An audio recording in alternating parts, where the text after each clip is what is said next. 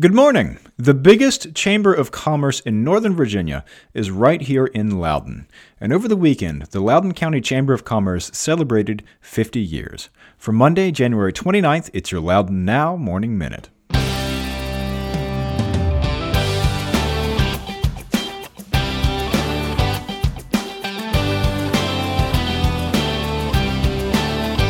You and thousands of other people listen to the Morning Minute every day. It's trusted, it's personal, and you take it with you wherever you go. So if you've got a business, why not advertise on the Morning Minute and reach the thousands of people listening right alongside you wherever they are? Get in touch at loudounnow.com slash advertise or email us at sales at loudounnow.com. That's loudounnow.com slash advertise or sales at loudounnow.com.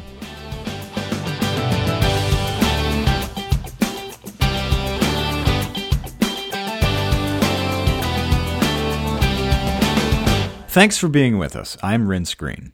Well, the headlines are familiar to anyone following the news in Loudoun today. Plans are being made to widen Route 7. The Board of Supervisors is wrestling with the idea of a massive development by one of the world's largest technology companies. Purcellville residents are complaining about traffic on Main Street. Editorials are talking about plans to extend rail service to Dulles Airport, and teachers are lobbying for raises in the school budget. That was back in 1968. In those days, they were widening Route 7 from two to four lanes. The big tech company was IBM, not Amazon. The Main Street hubbub in Purcellville was about VDOT's controversial decision to, gasp, paint stripes down the middle of the road. The newspaper was all for rail to Dulles, although that did take 50 years to happen. And the teachers got their raises up to $6,000 a year. That was the same year the Board of Supervisors turned their tourism marketing over to the new Loudoun County Chamber of Commerce. The name was still new in 1968, but it's hard to say just how far back the organization's roots go. Some people put its origins back in the 1870s. It has a more direct lineage with the Leesburg Business Association, or Leesburg Chamber of Commerce, of the 1920s. For most of its history, the Loudoun Chamber focused on promoting tourism. And like Loudoun County today, in 1968, many of the Chamber's leaders were powerful women. Attorney Helmy Carr was the Chamber's first female member and later its first female president. She recruited Evelyn Reynolds to be treasurer, and Reynolds recruited Francis Rafflo to be the first executive director. By the early 70s, some of the chamber's leaders had tired of the focus on tourism and wanted to focus more on economic development. The chamber then hired its second employee, Frank Armstrong, to be economic development director. The chamber's membership continued to grow, reaching 600 in the 80s and more than 12,000 today. Today, it also has a staff of 11 led by President and CEO Tony Howard, who came on in 2006. Today, it focuses less on tourism and more on promoting the success of its member businesses, and it has a year round slate of programs. And if the last 50 years have been any indication, over the next 50 years, there will still be plenty of work to be done. Go to loudounnow.com slash morning minute to check out the whole story. In other news, the Chamber's 50th anniversary gala Friday night also had a few bits of news of its own. The chairmanship passed from Tina Johnson to Mitch Sproul. Sproul has been involved in the Chamber since 2006 when he moved to Loudoun to take a job as Director and Vice President of Business Development at Toth Financial.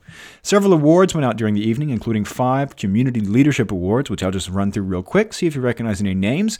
Scott Hamburger of Integris Holdings Inc. won for the Executive Leaders Directory. Todd Pearson of BF Saul won for the Young Professionals category, Integris Holdings Inc. won in the Small Organization category, and Inova Loudoun Hospital won in the Large Organization category, and Melissa Heifetz, Executive Director of the Arc of Loudoun, won in the Nonprofit Executive category. Susan Banville of Embrace Home Loans was named Ambassador of the Year, and three Chairman's Awards went out, all to past chairmen Tracy White, Brian Chavis, and Tom Moeller. The Loudoun County Planning Commission is considering an application to put what county planners say would be the largest gas station in Loudoun County on Route 15, less than a mile from the Point of Rocks Bridge. The owners of the vacant 4.4 acre parcel across the road from Cigarette Outlet have filed an application to permit up to 12 gas pumps with 24 refueling stations next to a country store. The owners of the property have made an agreement with Visit Loudoun to donate $25,000 to create an app to map out and tie together rural businesses in western Loudoun if the application goes through. Their idea would be to help visitors map out a day of touring Loudoun County. They would also set aside 100 square feet inside to showcase products from Loudoun County, and there would also be a pollinator garden, two electric vehicle charging stations, solar panels in the fuel pump canopy, a small dog park, and a tree conservation area. But the project would also put what may be the county's largest gas station in a rural area on what is already one of Loudoun's most famously congested roads. That is not, from a planning and zoning perspective, called for in the county's comprehensive plan. It would mean expanding a zoning district called Rural Commercial, which was created when the county rewrote its zoning ordinance to protect the existing commercial businesses. The comprehensive plan, which guides planning policy in the county, does not call for expanding this district, and it has only been done three times before once for the Ashburn Volunteer Fire and Rescue Department's new station in Old Ashburn, once to allow a new well at a site that did not have safe drinking water because of problems with the old well. Technically, you can't have your well in a different zoning district, yada, yada, yada, technicalities. And wants to expand a school system transportation facility near Hamilton.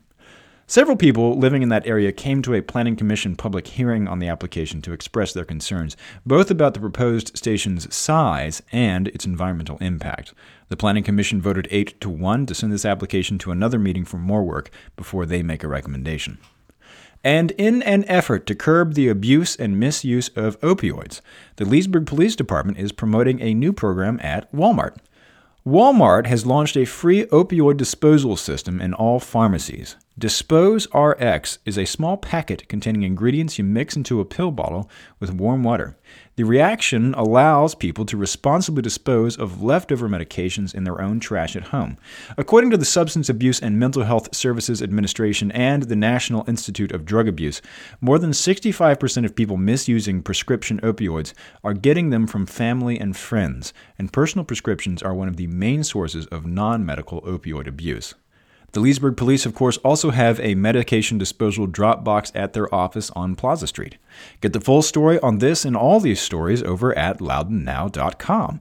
While you're there, read about what Mitch Sproul has in mind for his year as chairman of the Chamber of Commerce's board of directors. It's a pretty influential organization, so it's a good idea to keep an eye on them. It's all at loudounnow.com. On today's calendar, eight days before Leesburg's next election, the three candidates on the ballot will come together for a debate sponsored by a fantastic publication called Loudoun Now. Joshua Thiel, Gwen Pangle, and Neil Steinberg are all expected to be there tonight for a campaign forum from 7 to 8 p.m. They're competing for a seat on the Leesburg Town Council, and it's free to get in, so I'll see you there. Get the details on this event and check out the rest of the event's calendar at getoutloudon.com. And if you like the Morning Minute, for their birthdays, give all your friends jigsaw puzzles that, when assembled, spell out the Morning Minute is awesome, and subscribe wherever you get your podcasts, and it'll be waiting for you there every morning. Okay, have a great day.